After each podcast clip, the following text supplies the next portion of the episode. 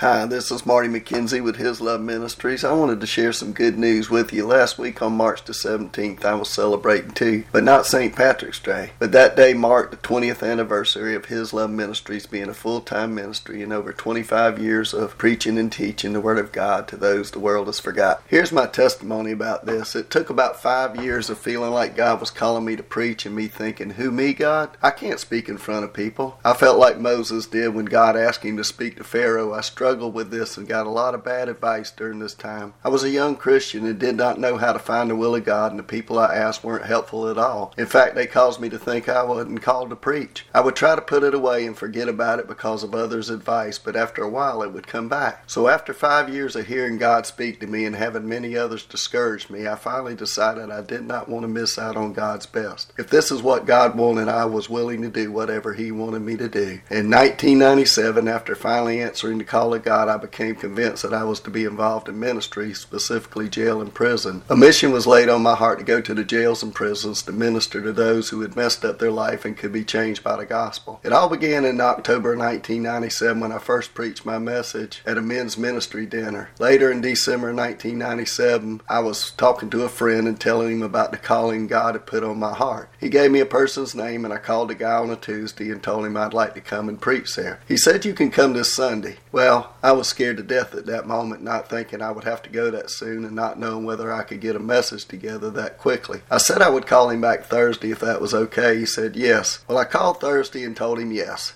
That Sunday, as I was driving out of Savannah, scared to death, not because of the prison, but the speaking in front of people, not knowing what to expect, I turned the radio to BBN. Right after I did, the announcer was saying that it was not our ability, but our availability that God wanted. It was just what I needed to hear. It still felt like it took forever to get there. I preached for the first time at Effingham Prison on December the 14th, 1997, and after feeling God's power as I spoke and the confirmation that this is what God truly had called me to do, I drove back to Savannah and it felt like it took about five seconds as I was on cloud nine. This led me to providing church services there ever since and finally going full time on March the 17th, 2003. Due to God's faithfulness and willingness to use me as well as your faithfulness to support us, we have seen God do mighty things and reach out to those the world has forgotten. God first led me to go to the prisons in 1997, and then in 1999 we started going to senior care homes. Through the years, He has opened many other doors to youth and adults at Coastal Harbor, the jail, youth detention center, transition centers, homeless shelters, truck stops, and facilities for women, children, and veterans who are struggling to make it on their own. Pray for us as we partner with others to share the gospel and seek volunteers willing to go to the forgotten. Our plan is to follow the Lord wherever He leads us until he sees fit to quit using us or provide someone to take over this ministry when I can no longer do it. We are so thankful for all of you who pray and support us. Many of you have been with us from the very beginning and are still with us today. God knows who you are, and as a partner in this ministry, you will reap the rewards because you have played a part in every life that has been changed. Thank you, and God bless you.